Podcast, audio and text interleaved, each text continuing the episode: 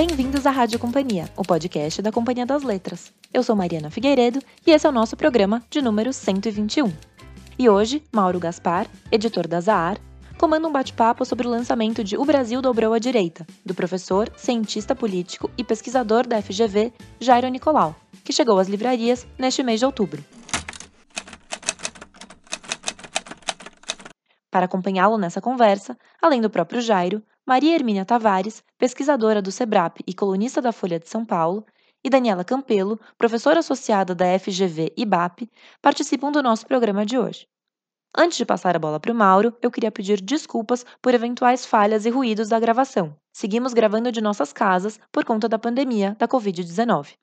E eu também queria lembrar vocês para seguirem as redes da Zahar, no Twitter e no Instagram, e também para se inscreverem em nossas newsletters. É só entrar no site do grupo Companhia das Letras, companhiadasletras.com.br e marcar suas preferências para ter acesso a informações exclusivas de todos os nossos selos. É isso, bom papo e até semana que vem!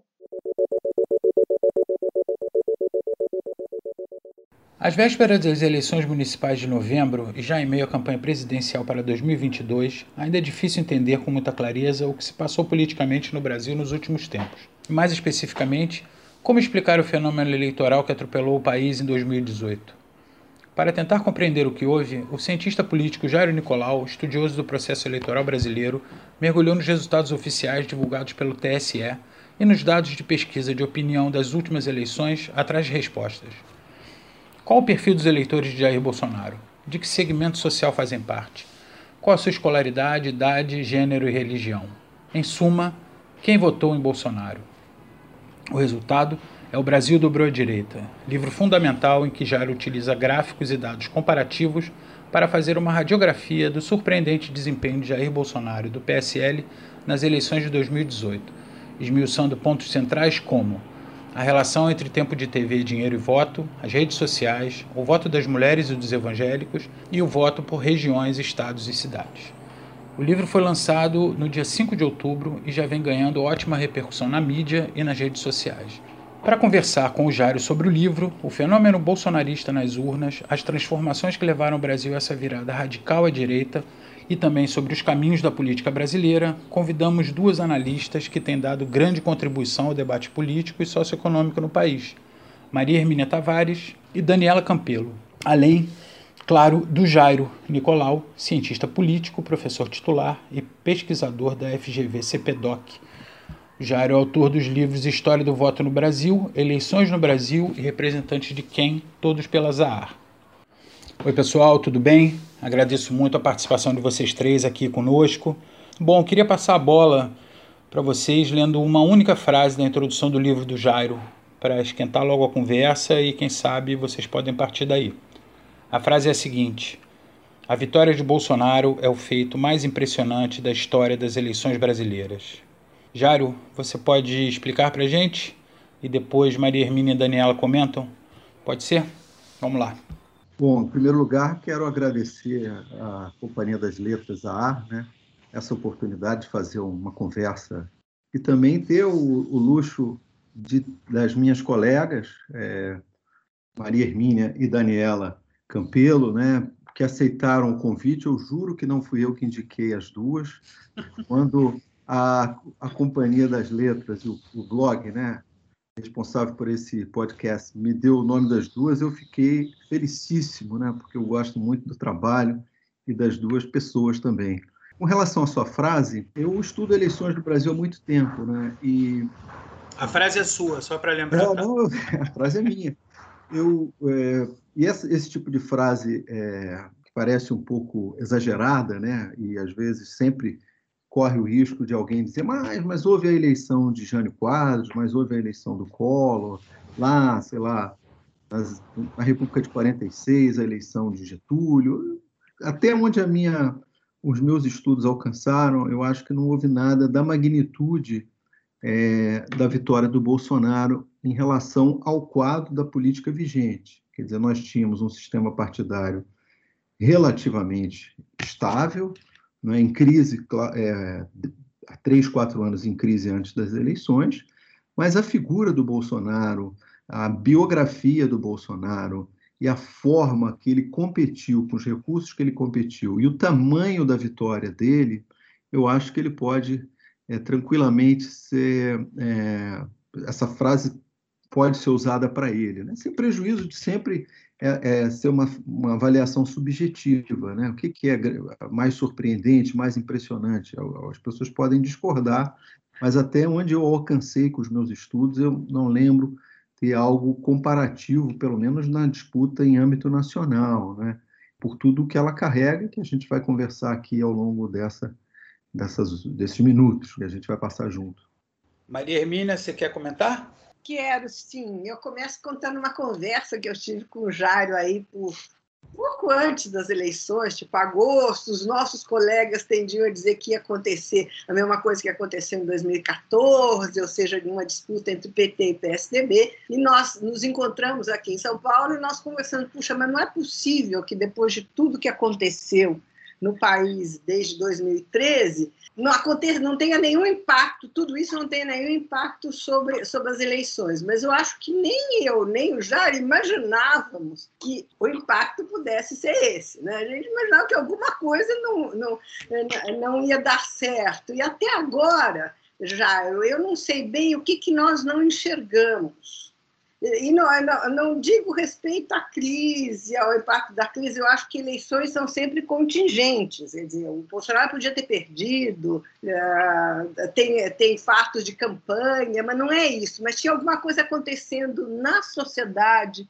né, entre os eleitores, que a gente não estava percebendo. Independente do resultado eleitoral, né? Eu acho que essas eleições mostram alguma coisa mais funda, né? como você mostra no seu livro, nas grandes cidades. Né? Muito impressionante que o, eh, que o, o Bolsonaro tenha ganho em quase todas as 38 grandes cidades brasileiras, não é isso? E alguma coisa acontecendo ali. A gente não conseguia perceber. Né? Então, como depois que eu li o seu livro, eu acho que você nos dá um retrato né, da, da, da quem, quem foram os eleitores do, do, do, do Bolsonaro, mas o que, que, a gente não viu? O que, que a gente não estava vendo nesse, nesse momento? Eu, eu acho, Hermínia, que os nossos instrumentos estavam muito voltados para uma forma de eleição presidencial é, que se impôs né, depois de eleições sucessivas desde 1994 onde a, a, o tempo de TV, o, a grande disparidade de todos os presidentes eleitos foram os que gastaram mais na campanha. Né? Então, nós tínhamos um, um, um, um conjunto de ferramentas para pensar política de um mundo que estava se dissolvendo né? e que não se impôs. E, ao mesmo tempo, eu acho que, além da gente é, superdimensionar o que foi, foram ativos importantes para a vitória de todos os presidentes que antecederam Bolsonaro, a partir de Fernando Henrique, né, em 94, nós não tínhamos, eu pelo menos não tinha um instrumental para avaliar a força do Bolsonaro que ele cultivou ao longo de três anos de campanha pelo Brasil nas redes sociais. Né? Nós achávamos que aquilo era um pouco de espuma, né? que eram apoios que iam se dissolver porque eles eram superficiais, eles não chegavam e mesmo a gente assistindo aqueles vídeos muito impressionantes né, do Bolsonaro chegando nos aeroportos, sendo recebido como um astro pop, como um jogador que ganhou a, uma Copa Mundial de qualquer esporte, né, ele recebido nos ombros por aquela multidão, aquilo tudo parecia meio artificial. A gente não, eu acho que faltou a todos nós analistas é, entender que o Brasil mudou, que as redes sociais passaram a a ser um caminho de, de, em que certos políticos cultivaram a liderança e nós não vimos isso acontecer, e que havia uma crise que afetava a elite política que já estava expressa em 2016. Eu estava ontem mexendo com os dados das eleições de 2016. Nas grandes cidades, o voto em branco e nulo chegou a 17%. Foi o recorde de todas as eleições municipais brancos e nulos nessas 38 cidades que você fez referência, Emílio. A mesma coisa aconteceu com a votação do PT. O PT despencou nas eleições municipais nas grandes cidades também. Então já havia ali um mal-estar com a política tradicional. É, a gente sabia disso, mas a gente não, não via no horizonte quem seria capaz de capturar esse mal-estar. Não imaginava que seria o Bolsonaro, com a biografia dele, com a retórica, com, com as ideias que ele defendia, que ele fosse capaz de capturar esse mal-estar. Mas esse casamento, quando ele acontece, eu acho que ele nos surpreende duplamente. Primeiro, porque ele não impôs o padrão anterior, e segundo, que ele cultivou uma capacidade de, de, comunicação com uma parte da sociedade brasileira que eu acho que até hoje nós não entendemos, os analistas. Não é? Nós não estamos entendendo essa capacidade de, de diálogo, de, de comunicação para um mundo, para um mundo que é, acho que quem falava, conseguiu falar por um tempo, foi o PT, sobretudo nas disputas presidenciais, né? E eu acho que o PT perdeu essa capacidade, aquele mundo ficou vazio, e nós imaginávamos nessa conversa, né, Hermine, que ia acontecer algo, mas não seria ele, seria outro, um outsider, o juiz que não foi candidato, o apresentador de televisão que não foi candidato, mas não um, um homem do baixo clero tão radical como o Bolsonaro. Acho que essa surpresa não estava no radar de ninguém. É, eu, eu, na verdade, ia começar contando uma, uma história também, que éramos todos em Oxford, não sei se Jairo estava um evento em Oxford, eu estava passando o ano lá e tinha vários cientistas políticos, assim, quase 20, né? A gente fez, todo mundo tomando cerveja, resolvemos fazer uma enquete se Bolsonaro ia para o segundo turno e se fosse para o segundo turno ganharia. E eu acho que, se não me engano, apenas um é, disse que ele iria para o segundo turno e ganharia, que era um cientista político estrangeiro. Curiosamente, não vou fazer a propaganda dele aqui não, porque eu tive que pagar já um churrasco para ele por causa disso.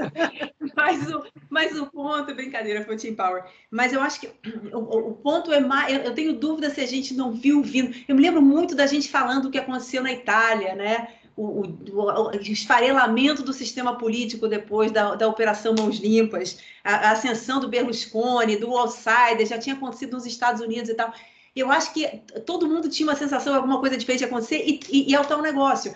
Eu continuo achando que teve muito de contingente, eu acho que varia entre os cientistas políticos, quem acha mais contingente, mais, digamos, estrutural é a chegada do Bolsonaro, eu estou do lado do contingente, mas eu acho que a gente, em certo sentido, também não quis ver, né? Talvez tivesse sinais de que podia ser. Eu acho que uma das coisas que realmente fugiu ao nosso radar e que hoje, olhando para trás, me impressiona é a campanha que ele estava desde 2015 é difícil existir uma campanha presidencial em que um dos candidatos estivesse há três anos em campanha. É, e, e, foi o que de fato aconteceu meio escondido ali. Eu outro dia estava ouvindo o Trump falando, eu, porque nos meus eventos todo mundo vai me procurar, eu vou nos aeroportos, está todo mundo me esperando. Eu pensei, gente, a gente não estava vendo essa regularidade. Agora, eu acho que, por outro lado, agora eu vou fazer minha, minha provocação, que eu tenho a impressão de que entre nós, cientistas políticos, dada a avalanche que foi inesperada do Bolsonaro, eu tenho a impressão que a gente está dando mais crédito hoje do que ele tem. Eu acho que essas eleições de 2018 a gente tem que lembrar, eram eleições muito diferentes, né? Elas aconteceram no âmbito de uma crise econômica que só é comparável à crise dos anos 80, né, do, do, do nosso período democrático, então foi uma crise que desmoronou os governos militares, e que aconteceu dentro desse ambiente de crise de corrupção, e lava-jato, aquela percepção de que política não valia nada. Então, eu acho que, por um lado, quando você diz assim, podiam ter sido outros outsiders, eu, eu tenho dúvida se tivessem sido outros outsiders, se não teriam levado, né, um Joaquim Barbosa, o Luciano Huck, quem fosse. Mas eu acho que a gente não pode achar que eu, eu tenho a impressão de que isso não é um padrão para frente. A próxima eleição vai ser uma eleição com incumbente, com o presidente, para ser avaliado, julgado, que a gente não tinha em 2018 eu acho que num, num, num, num, certo sentido, numa crise econômica muito forte também, em que vai ter alguém para tomar, para assumir a responsabilidade disso, que em 2018 praticamente não tinha, as pessoas não, nem sabiam que Temer estava lá. Então eu acho assim que, que faz sentido o nosso susto com o tamanho que Bolsonaro adquiriu, sendo quem era Bolsonaro, né, vindo da franja, da franja, da franja da direita, sem, sem agenda, sem nada. Mas, por outro lado, a gente não pode. Eu, eu, eu tenho a impressão que a gente eh, se equivoca achando que daqui para frente algo estrutural mudou. Eu acho que as próximas eleições, de certa forma, vão ter, um, vão ter mais a cara das anteriores, não no sentido de PT versus PSDB, obviamente, mas no sentido de que a gente vai ter alguém ali para responder sobre os últimos quatro anos e dizer se foi bem ou se foi mal e que o eleitor vai poder usar como âncora para tomar uma decisão. Daniela, eu acho ótimo o seu ponto. Assim, de fato, entender o que se passou em 2018 é, isso significa não necessariamente a gente projetar para frente o fenômeno, e eu o tempo todo não tenho, no livro raramente usei a palavra bolsonarismo, só quando significava um apoio eleitoral ao Bolsonaro, porque eu acho que é cedo para falar de bolsonarismo como movimento, pelo contrário, eu só vejo inorganicidade, e aí eu estou do lado daqueles que não entendem o, o, o, governo do Bolsonaro como uma expressão orgânica de um movimento de ultradireita. Claro que tem tudo isso ali, mas a coisa é muito menos ideológica e mais desorganizada do que uma parte dos críticos do governo é, faz crer. Mas do ponto de vista prospectivo, é, eu, eu concordo com você. Agora, Durante 20 anos, a política brasileira se organizou em torno da disputa PT-anti-PT. Mesmo quando Fernando Henrique venceu as duas eleições da década de 90, é, ele tinha do outro lado uma oposição cerrada do PT e teve, ao longo dos seus oito anos, a pior oposição, talvez que um presidente já teve, excluindo, excluindo a oposição que o Cunha fez a Dilma. Né? Aí é a parte mas, ah, do ponto de vista partidário, foram oito anos infernais para o presidente Fernando Henrique, porque o PT sabia fazer oposição. Então, aquela disputa, como todos os indicadores, todos os estudos dos nossos colegas sobre é, a vida partidária brasileira mostram, o PT era a organização central desse jogo. Agora, a, a vitória do Bolsonaro é, abre perspectiva de uma nova fase de reorganização do sistema partidário brasileiro.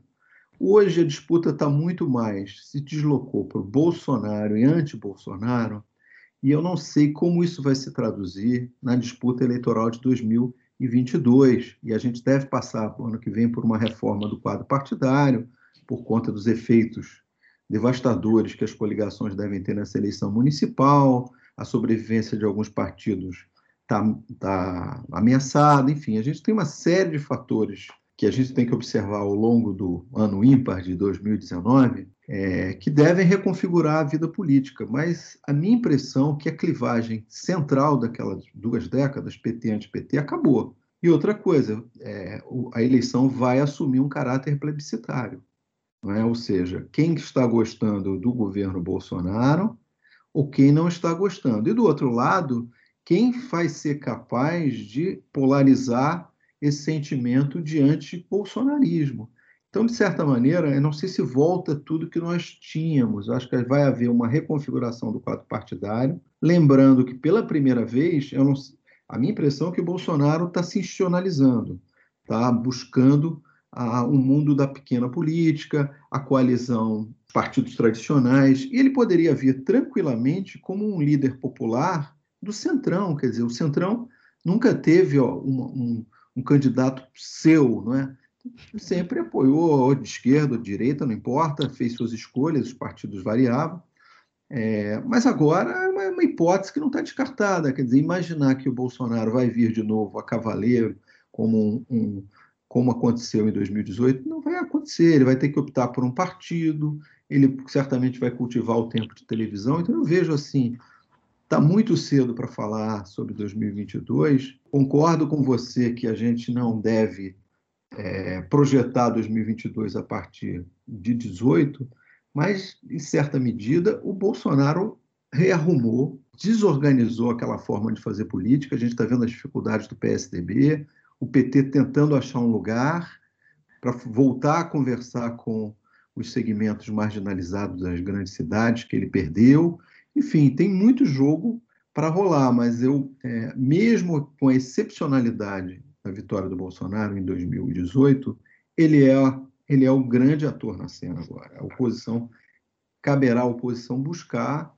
um discurso, um programa, um projeto para tirá-lo do poder. Não é tão simples quanto né, nós sabemos a, a vantagem que tem um presidente que está no governo né, no meio de mandato passando por uma eleição. É uma vantagem conhecida nos estudos sobre presidencialismo. Né? Enfim. O Jairo, é, voltando um pouco a esse tema, eu acho que tem muita coisa que vai acontecer, inclusive em função das mudanças na, na legislação. Mas eu olhando, eu tenho a impressão que a gente está indo para uma coisa parecida com a Itália, tá certo? Onde você tem uma, uma instabilidade partidária muito grande, ou seja, aquela coisa que você tem um sistema político fragmentado, mas ele é legível porque você tem pelo menos dois ou três partidos que ancoram aquilo, né? O, PT, o PSDB, o PMDB, de uma certa maneira, eu acho que isso, não, eu não consigo ver é, que, que isso volte, de, a gente volte a ter um sistema parecido com isso, qualquer que sejam as, as forças. Eu tenho a impressão que a gente está caminhando, isso não é incompatível com a, a ideia de que o Bolsonaro será né, no foco central da, da disputa, mas a gente está caminhando, do ponto de vista partidário, para uma coisa bem mais confusa, né? que aparece um movimento, desaparece, era não sei o quê, apareceu outro. Não teremos um, um, um sistema de partidos semelhante ao, ao, anterior, o que introduz uma. Vai na, na direção, vamos dizer assim, do seu argumento de que a disputa será diferente, e provavelmente a gente vai viver, do ponto de vista do sistema partidário, algo muito mais instável.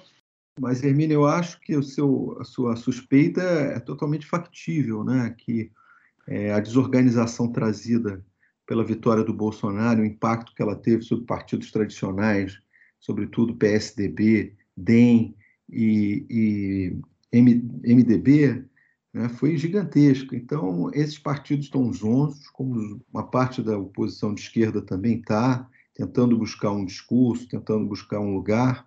Então, acho que esperar uma, uma reorganização e a, o nascimento de um novo polo, ou de duas ou três forças orgânicas, do sistema partidário é muito cedo. Mas, por outro lado, as reformas eleitorais que foram aprovadas e estão em curso, elas vão necessariamente significar um enxugamento do quadro partidário. é? Na eleição de 2022, nós vamos ter a primeira eleição sem coligação é, para a Câmara dos Deputados. Isso deve ter um efeito muito grande sobre a representação de pequenos partidos. A gente está caminhando para um para um quadro partidário mais enxuto, que já deve é, acontecer nas eleições municipais desse ano. O fundo partidário também está se concentrando em poucas legendas. Muitas legendas agora estão indo para a eleição municipal sem tempo de televisão, não é? Nas cidades em que a, a repetidora, a programa eleitoral no rádio e televisão, esses partidos não têm mais direito. Então a gente está já no processo de enxugamento agora. O enxugamento não significa que eles sejam é, organizados. A gente pode ter um quadro com oito partidos ou dez partidos relevantes, totalmente caótico do ponto de vista da posição, ou caminharmos para um, para um, para um processo mais de consolidação. Esse enxugamento facilitar a consolidação. Mas eu concordo contigo. É, no momento, a aposta na desorganização, na, na, incerteza, na volatilidade, é mais provável do que apostar na reorganização de um sistema, como nós vimos ele operar com uma certa previsibilidade ao longo do governo, sobretudo Lula e Fernando Henrique. Né? Ali era fácil ser cientista político. Né? Não era fácil, fácil é ser cientista político, sei lá, no Reino Unido, nos Estados Unidos. Aqui sempre foi difícil. Agora, é, ficou muito pior, né? Ficou muito pior ser cientista político, que agora tem variáveis que estão fora de qualquer modelo possível, né? Olhando com um olhar positivo, está tudo tão sem previsão que quem sabe o cientista político tem mais algum valor nisso aí, né? Então tá tudo certinho, ninguém quer saber. Eu acho que tem, tem uns pontos, talvez o meu olhar um pouco mais otimista, que não é típico da minha parte, é que eu acho que uma coisa que volta ao normal, entre aspas, do ponto de vista partidário, eu absolutamente concordo. Eu tenho um colega que gosta de falar da peruvização da América Latina, que é um pouco isso. A gente olha para o Peru hoje, ainda mais eu estou olhando, olhando o Peru, o Covid, como, como de fato assim aquela, aquela puxada para baixo, de aquela bagunça, não tem partido, o Estado confuso, é, se tornou mais tendência do que a institucionalização do sistema que a gente esperava que fosse natural né, com os anos de democracia. Mas eu acho que tem duas coisas. A, primeira é que o que se torna mais normal é ter um presidente por quatro anos, se ficar quatro anos, que possa responder, quer dizer, voltar. Esse, quando você fala plebiscitária a, a eleição, sempre foi, né? Sempre tem uma, um contingente de avaliar o que foi entregue pelo governo. Foi assim com o Fernando Henrique, foi assim com o Lula e foi assim com Dilma. Então, nesse sentido, eu acho que a gente volta a uma certa normalidade. Tem alguém, um ponto focal ali, para ser o responsável por aquilo que de bom ou de ruim vier acontecer com justiça ou não. A segunda questão é que, quando a gente fala assim, a oposição do PT, eu acho que o PT tinha uma agenda clara, acho que talvez a gente olhando para trás veja com mais consistência e força do que teve o tempo todo. Porque eu fico pensando, por exemplo, eu quando eu comecei a me engajar mais em política e tal, era 94. Fernando Henrique tinha jantado de uma forma a, a, eleição e a agenda neoliberal dele que vinha começou a funcionar naquele com estabilização e, e tinha uma coerência naquilo ali. Eu me lembro que eu trabalhava no, no, no banco de investimento na época, estava muito difícil o discurso do PT. Se a gente olha em, em, em 94, o PT teve dificuldade de ter uma agenda para dizer que estava errada, sendo que os resultados econômicos estavam muito bons e as pessoas estavam satisfeitas, Fernando Henrique muito popular. Então, eu acho que houve fases diferentes de consistência do PT como oposição. Claro que, enquanto partido, ele estava ali e, e não existe nada hoje parecido. Mas, por outro lado, eu, eu, fico pensando, quando a gente teve esses anos todos de PT, eu me lembro dessa crítica permanente, né? Cadê a oposição? O PSDB se perdeu, ninguém sabe o que dizer, ninguém tem resposta. Então, tem uma coisa também da força do nosso, do nosso sistema na figura do presidente que eu acho que tira, inclusive, o foco do que é que a oposição está fazendo. Eu descobri o que eram propostas para a reforma da Previdência da oposição depois que a, que a reforma foi passada, porque a gente não tem acesso a isso. A oposição não tem mídia, não tem atenção, né? Então, eu acho que não é impossível. Juntando essas duas coisas, a minha impressão é que talvez a bola esteja menos com a oposição e mais com o Bolsonaro do que, que ele vai entregar em quatro anos. E se não entregar, de alguma maneira, eu acho que o sistema se rearranja e alguém toma esse lugar. Continuo, concordo inteiramente com vocês que, que aquele sistema em que você tinha uma alternância, que o, que o partido ficou muito desmerecido depois da Lava Jato, a ideia de partido, a própria reforma que, que o Cunha propunha, que era acabar com tudo, né? e se fala em é, é, é, candidatura independente, os próximos, mesmo os candidatos, os, os, novos políticos que entraram, mais jovens e tudo, você vê que partido não é questão fundamental, né? É tudo muito individualista hoje no nosso sistema e eu não sei de fato quando é que isso aí vai mudar. A minha impressão é que essa, a tendência é para esse caos mais do que para a reorganização, infelizmente. Agora, tem um ponto que, eu, que ainda é cedo, mas é a minha, minha intuição é que eu acho que essa eleição municipal pelo que eu estou acompanhando superficialmente, ela, o lugar da nova política, do outsider, do político é, diferente da, da, elite política tradicional, a minha impressão é que não está passando como passou em 2016 e 2018. Esse, a gente está vendo em algumas cidades disputas entre políticos tradicionais e até uma nova geração de políticos que são políticos jovens, mas muito vinculados aos partidos tradicionais. Então, isso parece ser uma boa notícia. Acho que ainda é cedo para celebrar. Dos militares, dos PMs, que agora explodiram né, nesse, nessa. Mas eu, eu confesso que eu não fico tão assustado com relação a isso. Acho que é óbvio que está na moda, não é? E, então, eles entram na política e acrescentam o seu, sua patente como prenome ali. Isso, isso é uma moda. Agora, primeiro, tem candidatos é, de todos os partidos fazendo esse artifício, não são só de direita. É, são candidatos, sobretudo, à vereança. Não é? Eu não fico tão preocupado, porque isso está acontecendo também com os enfermeiros, os médicos. É, não, não, fica bem, só para esclarecer, não é pela natureza do, do, do PM ou do militar em si, estou dizendo são pessoas que se vendem como alguém de. Mas aí, aí tem muito a ver com o nosso sistema eleitoral de lista aberta, em que você, é, você precisa se distinguir dos seus colegas de chapa e você se distingue com o que você tem, não é? Alguns fazem clipes inacreditáveis, outros nomes aberrantes. É, eu acho que isso é inerente ao nosso sistema, sempre foi, o jogador de futebol, mas pelas as principais cidades do Brasil, pelo que eu estou vendo, e mesmo aqui, por exemplo, no Rio, tem grandes políticos que vão tentar uma vaga na Câmara Municipal, e talvez grandes políticos, eu estou falando de Miro Teixeira, Chico Alencar, quem mais? Lindbergh, nomes da política nacional que vão tentar a sorte. Já tem o César Maia, que é vereador. Enfim, isso pode significar, de certa maneira, uma inflexão, pelo menos nesse discurso que vê a política tradicional como, como algo negativo, que veio pela direita, não é? e veio também por uma, uma versão meio startup da política, né? desses novos movimentos, querem fazer do, do gabinete do deputado quase uma microempresa moderna. Eu acho que esse, esses dois discursos da renovação da política acabaram se encontrando, porque nós tivemos muitos deputados eleitos por esses movimentos, pessoas bacanas, como, por exemplo, a Tabata Amaral e outros deputados que estão já se destacando, e tivemos essa leva de bolsonaristas que também foram a renovação. Quer dizer, a renovação tem sinais de todo tipo. porque em 2018 e 2016 também a renovação era um bem em si mesmo. Eu não, não tenho ouvido isso tão fortemente nos discursos dos candidatos a prefeito, nem nas principais cidades. Estou vendo réplicas de Bolsonaro, de fenômenos semelhantes, de um outsider que vai chegar aqui. Claro, depois que, as, que os votos forem contados, a gente vai descobrir que numa cidade ou outra tem um bolsonarista ou alguém que veio por esses movimentos. Mas eu acho que a eleição está mais tradicional, está mais careta do que a eleição de 18, que eu acho ótimo, né? Diga-se de passagem. Eu acho também, e estou de acordo com vocês. Agora, o que não está claro é o que vai acontecer com o PT, né? E os sinais não parecem bons, pelo menos em, em, em cidades importantes. E aí eu volto para uma coisa do seu livro, onde eu acho que talvez você dê de barato aquela interpretação sobre a força do Lula no Nordeste eh, e a transferência de votos uh, do, do, do, Lula para Haddad. Tem um artigo pequeno do, do Fernando Limonge, aliás, acho que ele publicou no Valor, onde ele fez umas contas ali, ele diz, olha, a transferência não está claro quem é sido transferência, e isso tem um peso muito grande dos governadores. Não é? E, e se, se, assim for, quer dizer, do ponto de vista do PT, é pior ainda, do ponto de vista da, da, da recuperação da força do PT, etc.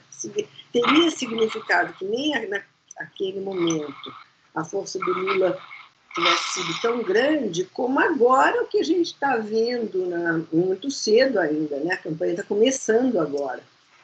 E talvez eu esteja um pouco uh, influenciada pelo que está acontecendo em São Paulo, que é uma coisa inacreditável. Quer dizer, que o candidato PT tenha 3% dos votos junto com a Joyce Hasselman é uma coisa inacreditável.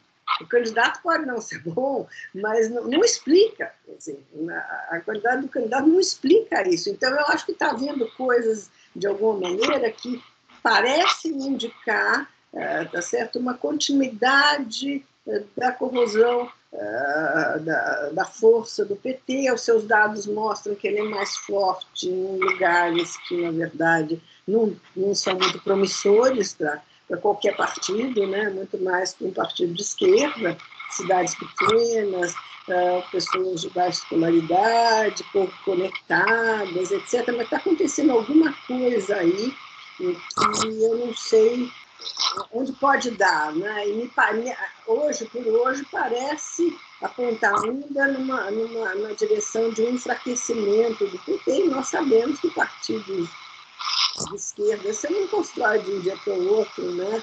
partidos mais enraizados na sociedade, você não constrói de um dia para o outro, então que, que, que o PT esteja perdendo força, raiz, etc., é ruim do ponto de vista de quem está preocupado com, né, com, com, assim, pelo menos com o polo reformador.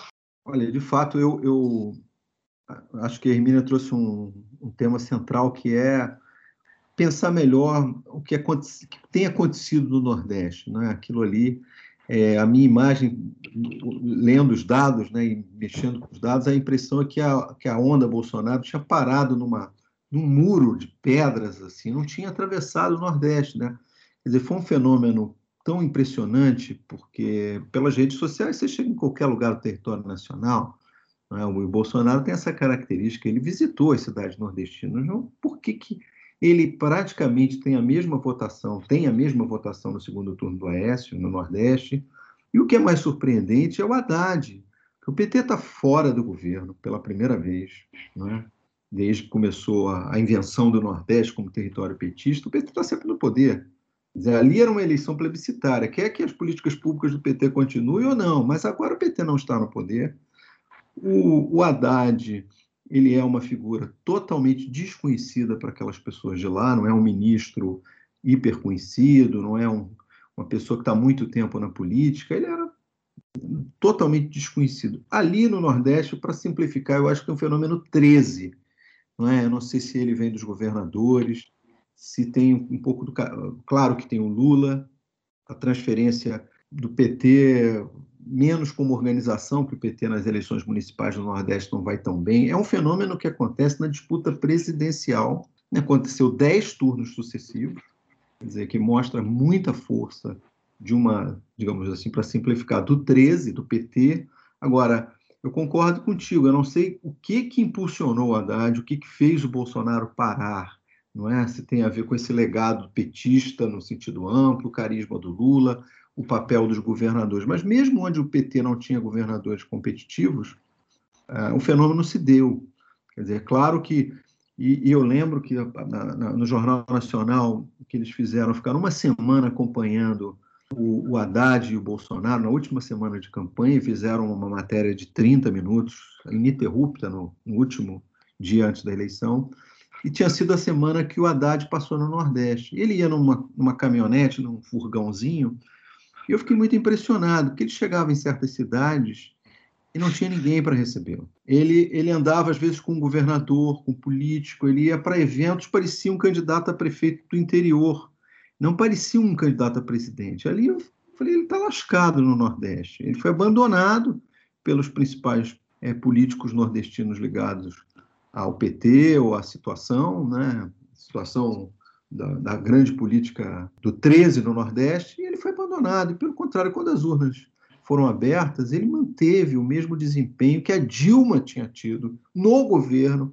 quatro anos antes, com um desafiante, não é? vou chamar de desafiante Bolsonaro, mas um concorrente que vinha como sucesso nacional. Quer dizer, o Haddad fez muito bonito no Nordeste. Então, é, aproveito a pergunta da Maria Hermínia para clamar mais colegas, nós precisamos estudar melhor o fenômeno, porque nunca aconteceu isso com nenhuma outra região, com nenhum outro partido na história republicana. É o PT e o Nordeste, né? Um, é uma combinação muito singular. Agora, eu concordo contigo também, Hermínia, o PT, até agora, mostra sinais vitais muito frágeis para essa eleição. Né? Quando a, fecharem as urnas e começar aquela contagem, nós provavelmente vamos ver que o PT melhorou em número de vereadores, ganhou mais municípios, mas nas cidades centrais da política, o PT até esse momento está mostrando muitas dificuldades. Né? Isso pode ser um sinal muito negativo para as eleições presidenciais e para o Congresso em 22, né? Eu, eu, queria, na verdade, fazer uma, uma, provocação com relação a essa questão do, dos centros urbanos. Pelo seguinte, eu, eu, eu acho que é, o primeiro ponto é, eu ainda estou surpresa, eu lembro que nessa mesma conferência que a gente estava em Oxford, estavam o César Zucco e o David Samuels falando do petismo e tal. E eu me lembro da gente falar como é que ainda tem esse petismo todo depois do processo da Lava Jato e aquele massacre na televisão. Eu fiz codificação de, de cobertura da Odebrecht. Você lê aqui, você vê aqueles depoimentos, aqueles, aquelas as, as interpelações né, de Moro e Lula, aquilo foi uma, um, um, desmantelamento, um negócio muito pesado, surpreendente que ainda tem alguma coisa. Falar a verdade, às vezes eu fico mais surpresa que tem do que perdeu, principalmente comparando com o que perdeu o PSDB. Agora, eu acho que um ponto importante para notar é o seguinte: você fala dessa transição né, do PT, dos centros urbanos para pro, os municípios mais pobres, do interior, IDH mais baixo. Mas essa transição que aconteceu de 2002 para 2006 e o PT passou, foi caindo ao longo do tempo, mas a grande transição aconteceu entre os votos que o PT teve na primeira eleição e como é que foi em 2006, pós-Bolsa Família, trabalho do Tim, do César, enfim, de, de muita gente. E é uma transição que, de certa forma, o PSDB teve também, né? O PT, o PT chegou como o, o desafiador nas grandes cidades e mudou para o interior. Então, o que eu fico me perguntando é se não existe, e o, o, César tem trabalho sobre isso, se não existe, se isso não é um processo natural num país em que o Estado só chega no interior, só o Estado chega no interior. Né? A gente não tem um peronismo local em que um partido chega no interior, é sempre via o Estado, foi via políticas sociais do Estado. Eu acho que uma diferença grande do Nordeste para os demais, eu acho que a minha, minha curiosidade é mais até talvez o Norte, não sei, mas é, é o fato de que é, eu, esse período todo favorável que o, que o PT pegou no governo, de economia crescendo muito, eu acho que pessoa, o, o cidadão no Brasil sente de duas formas. Sente porque a vida está melhor, o mercado está mais aquecido, tem emprego, o salário sobe, e sente via governo, que é política fiscal, gastos sociais e tal.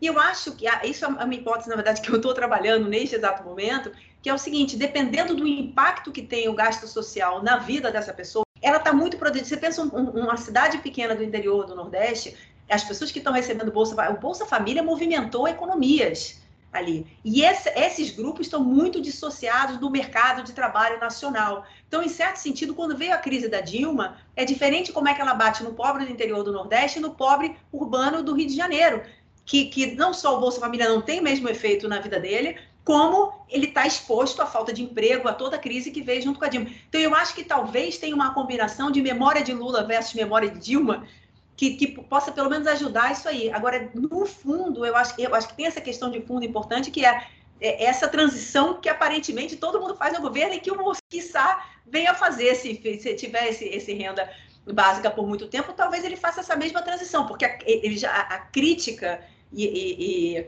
a oposição a ele começa a crescer nos grandes centros também, né? E eu acho que no, no, no interior, de alguma forma, ele está conseguindo chegar não acho impossível que isso seja um processo natural da nossa política de do Estado chegando nos mais pobres e aí eventualmente acho que a, a situação econômica piora e quem sente é o grande centro que vai tentar o seu novo candidato. Eu não vejo, não sei se o Bolsonaro é tão diferente nesse sentido do que foi PT, do que foi PSDB. É, ele pode. O PSDB não manteve o Nordeste, né? Assim, como perdeu na eleição. BH mesmo, cidades pequenas. Na eleição de 2002, o Lula ganhou em todos os segmentos. O que muda do Lula de 2002 para 2006 é porque é, a votação ficou invertida. Ela era, era, menor embaixo, digamos assim. O Lula ganhou em todos os segmentos, mas ganhou com, digamos, 35% entre os mais pobres e 55% entre os mais ricos. Mas lá embaixo Quer dizer, na eleição seguinte foi o contrário, ele ampliou a sua base e virou um cone, ele inverteu, né? Ele virou uma pirâmide, era um cone e virou uma pirâmide. Entre o indivíduo mais pobre, mas entre municípios de DH mais baixo justamente, e DH mais alto. Justamente, indivíduos, tanto para indivíduos como para o território. Essa tua hipótese vai ser testada agora, se o Bolsonaro quebra ou não o muro. Ou seja, que ele provavelmente vai melhorar um pouco no Nordeste, vai. Quer dizer, o que, que significa o PT pela primeira vez ficar quatro anos, porque o Temer ali foi um interregno, né? o Temer não teve política específica para a região Nordeste. Agora tem um presidente que tem quatro anos desmontando, remontando, sei lá, mantendo políticas públicas e criando uma nova identidade em relação com os eleitores mais pobres. A gente vai avaliar essa hipótese em 2022 para ver se Bolsonaro, enfim, quebra ou reconfigura esse padrão, que o petismo era só política pública para os mais pobres. Agora, há uma dimensão é, que comparativamente é interessante, porque toda a social-democracia europeia, toda a história do Partido Democrata Americano é o partido que se mantém na chuva ou no sol nos grandes centros urbanos, não é? E o PT, a inversão do padrão de voto do PT foi é muito sintomática. O PT tem um padrão de votação que lembra, sem é, maldade, a compara, a, a, os grotões da época do PDS, da Arena, Quer dizer, era aquele, aquelas áreas em que todo mundo dizia: ah, ali está o coronel, ali está a pequena política. Claro que hoje não é mais o coronel, é outro padrão de política pública. Mas é muito curioso que a gente tenha tido uma inversão que a gente não vê na história da esquerda europeia, né? na história da social-democracia. Eu acho que nem nos partidos social-democratas, socialistas, moderados da América do Sul. Quer dizer, perder os grandes centros para a extrema-direita né? E, e, aí a gente tem que enfatizar que a vitória do Bolsonaro também tem uma singularidade. De todos os, os líderes da extrema-direita, é o único que tem esse padrão. Tudo bem, nós não pode falar de padrão, foi uma vitória só, a gente sabe se isso mantém no tempo. Mas a eleição dele é muito singular. Ele é um líder urbano, ele é um líder metropolitano, empurrou a esquerda para um lugar que na Europa estão com os partidos agrários, estão com os partidos conservadores, que é a pequena cidade, os eleitores com mais baixa escolaridade. Mas, Rogério, você acha que talvez essa comparação, de, o fato de que existe um padrão no Brasil, de o, os governos são eleitos com essas vitórias em grandes centros, de alguma maneira se deslocam mais para cidades mais pobres do interior, não seja um padrão brasileiro que tem a ver menos com ideologia e mais com o fato de simplesmente a gente viver num país miserável em que o Estado, só o Estado chega e mais ninguém. É, tudo bem, mas a questão é por que, que você chega embaixo e perde em cima? Por que, que o PT tem perdido paulatinamente? Eleição é eleição. A curva do PT tem, tem eu não coloquei os dados pré-2010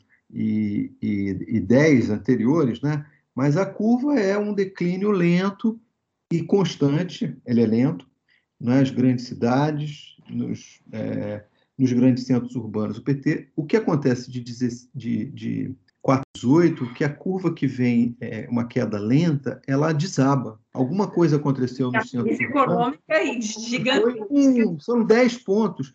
Eu gosto de dar sempre os exemplos aqui da Baixada Fluminense, até o presidente Lula puxou minha orelha dizendo que eu estava dizendo que o PT vai bem na Baixada. O PT nunca foi bem na Baixada, não é o PT bem na Baixada. A Dilma teve 72% de voto em 14 em, em São João de Meriti, por exemplo. 72%. E o, e o Bolsonaro teve 68%. Quer dizer, quatro anos, o PT saiu de 72% para 28%. É, quer dizer, uma, é, é uma queda de 40 pontos. Só possível porque o eleitor, é, uma parte do eleitor petista transferiu isso para o Bolsonaro. Não tem no livro, mas eu vou dar esse dado para vocês. 40% dos eleitores do Bolsonaro votaram na Dilma quatro anos antes.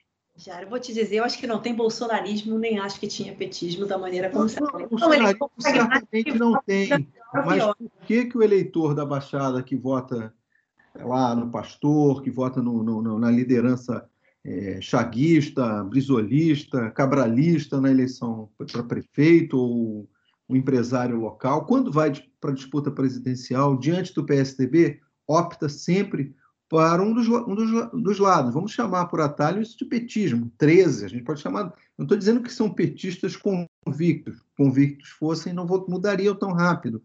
E é isso que, o, que, o, que o, os petistas têm que entender. Eu vi ontem o presidente, é, o presidente Lula dizer que o, o Bolsonaro deu cidadania para a extrema-direita.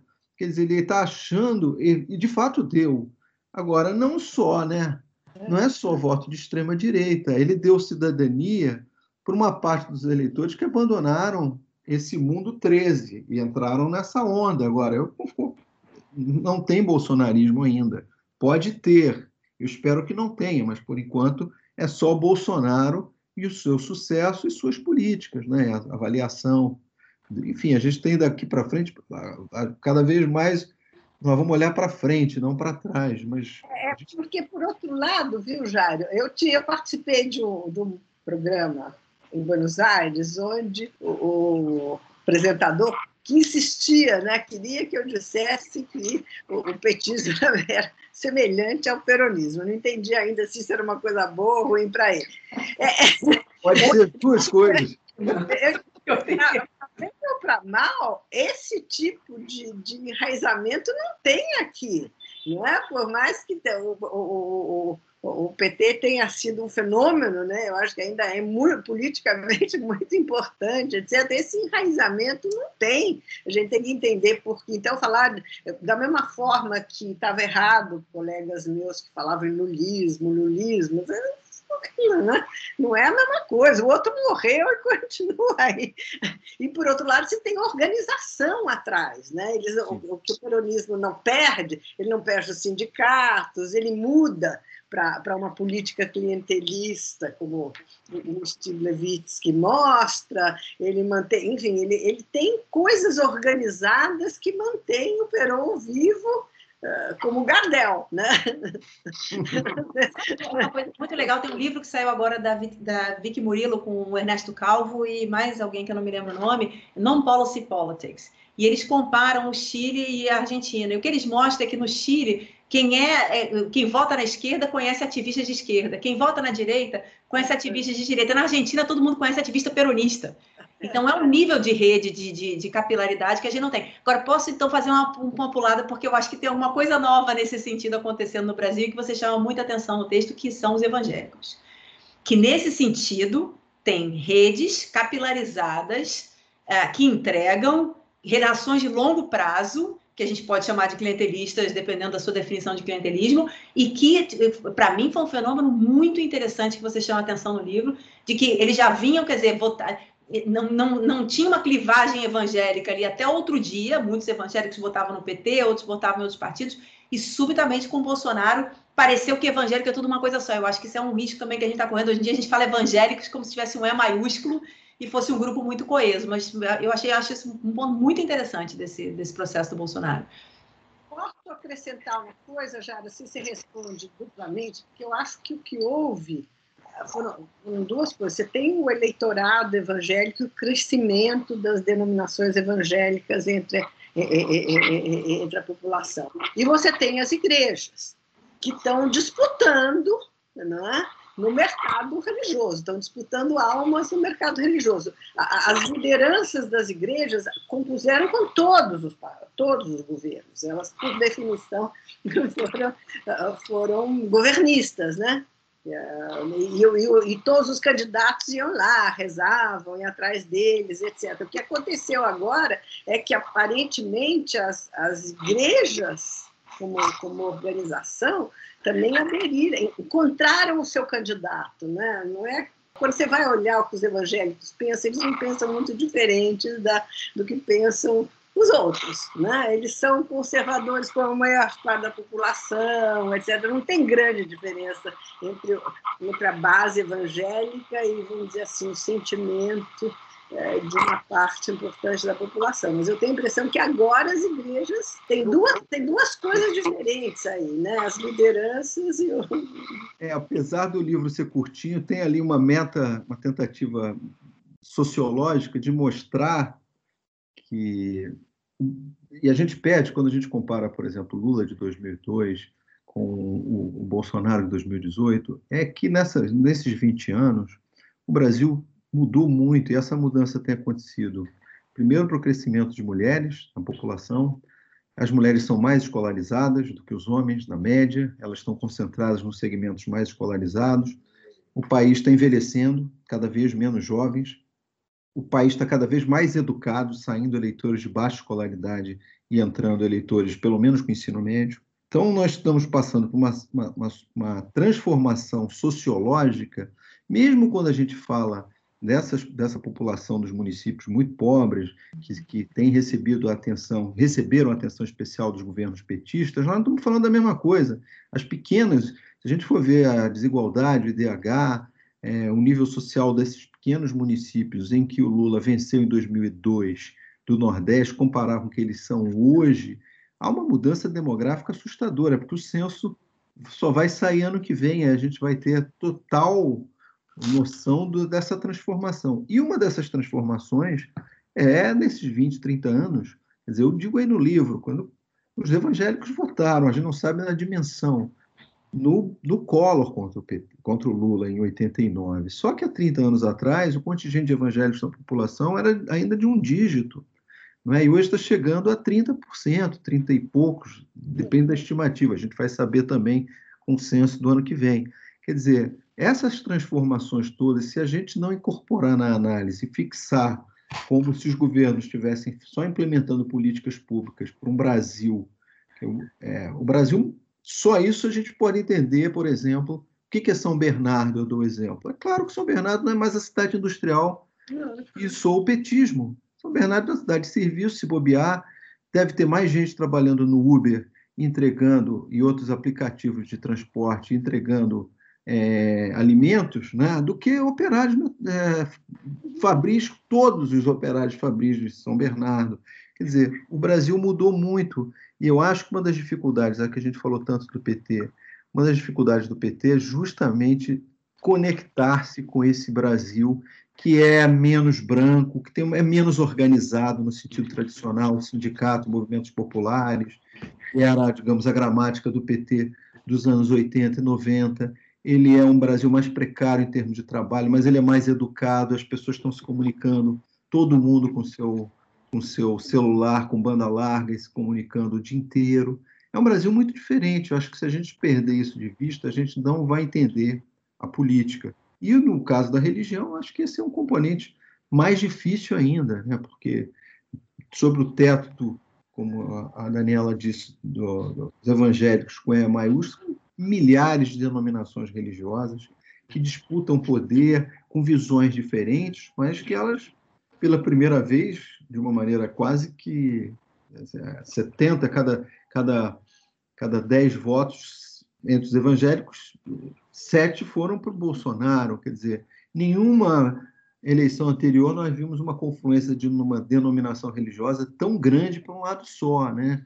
Então, é, esse fenômeno a gente tem que tem que acompanhar, entender todos esses processos sociológicos, mas particularmente a religião, porque ela mexe com visões de família, valores, é, relações interpessoais de uma maneira é, que muda muito o padrão de, de, de, de, sociabilidade que a gente se acostumou nos grandes centros, né? enfim. É uma transformação, a gente acha que está montado numa transformação sociológica e de comunicação, e talvez as ferramentas, particularmente para a esquerda, de comunicar com esse mundo acabou, esse mundo não existe mais, não adianta ser. Por isso que eu, eu fico um pouco impressionado com o Lula tentando resgatar um pouco esse eleitor urbano com um discurso muito parecido com o discurso dos anos 90. O discurso da organização. Inteiramente. Esse, esse pronunciamento no dia da, no 15 de novembro foi basicamente isso. Eu, eu fiquei muito impressionada como uma volta, um retorno a 1989 a discussão dos investidores do mercado, isso depois de tantos anos de PT, com risco país caindo e aquele papo todo, e de repente a gente ouvia aquela conversa toda de novo. Eu, eu, eu tive exatamente essa sensação desse olhar para trás que, que que não sacou como, como a coisa está diferente. E eu não, eu sinceramente, eu não, mas eu acho que de uma forma geral, eu, eu tenho dúvida do quanto o Bolsonaro de fato, eu, eu, eu ainda acho o Bolsonaro muito contingente e acho, por exemplo, que a gente fica pensando muito nessa estratégia, estratégia do Bolsonaro de comunicação. O Bolsonaro segue o Trump. O Trump falou dos aeroportos, que ele era aclamado nos aeroportos. É muito impressionante o quanto ela, essa estratégia de comunicação segue imediatamente o Trump. E eu acho que nesse sentido, o exemplo que eu gosto de dar é um experimento que, que fazem com as formiguinhas, né? Que elas vão se seguindo assim, você bota uma barreira no meio do caminho, as de trás ficam completamente sem saber para que lado ir. A hora que o Trump deixar de ser eleito, eu acho que muito dessa estratégia se perde. Mas, de uma forma geral, eu acho que não tem ninguém se comunicando muito bem. Essa questão do, do, do, dos evangélicos é interessante para você ver. Foi, foi, muito, foi muito na última hora né, do, do, primeiro turno. De repente, quando você vê, tem um surto evangélico na, do, do, lado do Bolsonaro e isso eu lembro por causa de pesquisa do César Conjvaldo, de, do surto de antipetismo entre os evangélicos. Que é curioso porque você fala no livro do antipetismo sendo uma coisa de elite, o petismo e o antipetismo né, restaram como, como uns conceitos muito de elite, que a maior parte das pessoas não, não, não captura nenhum nem outro, mas entre os evangélicos, entre os mais pobres, se não me engano, era até cinco salários mínimos, o antipetismo sobe muito rapidamente nas últimas duas semanas da eleição. E isso também é um negócio curioso que eu acho que a gente está olhando assim a ponta do iceberg, sabe muito pouco sobre isso. Eu ia, ia perguntar se vocês queriam, ia pedir, na verdade, para a gente fazer uma rodada final e aproveitar essa última, essas últimas falas. É, não sei se já vai querer responder essa provocação. Eu fiz a primeira, eu vou tentar fazer a última. Mas aproveitando que a Daniela falou, aquela chamada que a gente que a gente falou assim off do, da sua entrevista, né? O Bolsonaro é um Lula da direita. Queria queria ver se você consegue dar uma. A gente já conversou já sobre isso. Eu sei o que, que você acha e sei que a, a, chamada é fora do contexto, mas ela faz. acho que ela faz muito sentido dentro da, da resposta que você deu na entrevista. Queria que você falasse um pouquinho e aí a gente fazia uma uma rodada final, se vocês estiverem de acordo. A comparação, é, deixa eu, deu muita dor de cabeça nessa manchete. Muita gente ficou chateada comigo porque comparei uma liderança de 40 anos, a maior liderança popular, com o Bolsonaro. Quer dizer, eu tinha essa, essa, essa comparação, ela foi feita no âmbito de uma discussão específica sobre a capacidade de comunicar-se com os eleitores de média escolaridade baixa. Né? A direita brasileira nunca conseguiu um grande líder capaz de se comunicar para esses segmentos. É? o, o Lula sempre foi, nem sempre, né? pelo menos, eu acho que nas primeiras eleições o Lula é, se comunicava muito mais com o mundo organizado, com o eleitor mais escolarizado, mas ele aos poucos né, foi é, foi arrumando o seu discurso e conseguiu ser um, um, líder ouvido, digamos lá, pelo andar de baixo, com os eleitores mais pobres, com menos escolaridade. A direita nunca teve uma, uma liderança desse naipe. Alguém, tivemos lideranças populistas, ou às vezes de âmbito local, como foi o Maluf, que né, conseguia, de certa maneira, pela direita, se comunicar com o segmento, mas nunca foi uma liderança nacional que eu disse é que nós tivemos pela primeira vez uma, um líder vindo pela direita capaz de se comunicar com os eleitores. Então a comparação é muito é, exclusivamente na capacidade de comunicação. Essa capacidade de comunicação pode ser desaparecer, ele está aí na, na pista, vamos dizer, há muito pouco tempo, né? vamos dizer, de 2015 para cá, sendo generoso, quando ele começou a o lado mais popular de viajar pelo Brasil, dar entrevista nos programas de auditório, nas rádios, e, e ser, se tornar um líder. Né? Esse, esse, esse apelido do mito, ele é um apelido controverso, mas para alguns eleitores de baixa escolaridade, é, baixa renda, ele é visto assim, não é? como uma liderança carismática pela direita. Então a comparação só tem a ver com a capacidade de comunicação. Eu acho que é completamente injusta qualquer outra comparação com Lula, que tem uma história, que governou o país com oito anos, mas pelo menos nesse ele pode conceder um pouco. Tem alguém pela direita com enorme capacidade de se comunicar com os mais pobres, com as pessoas de baixa escolaridade já vista a capacidade dele de sobreviver no meio dessa crise, com, sempre com uma popularidade de pelo menos 30 pontos. Né? Pode ter sido um pouquinho mais baixa, isso é questionável, né? aí depende da metodologia, das pesquisas, mas ele tem um público que é fiel. E quando a gente vai observar, esse público é urbano, esse público é jovem, esse público é pobre, é metropolitano, enfim, continua com ele na alegria e na tristeza.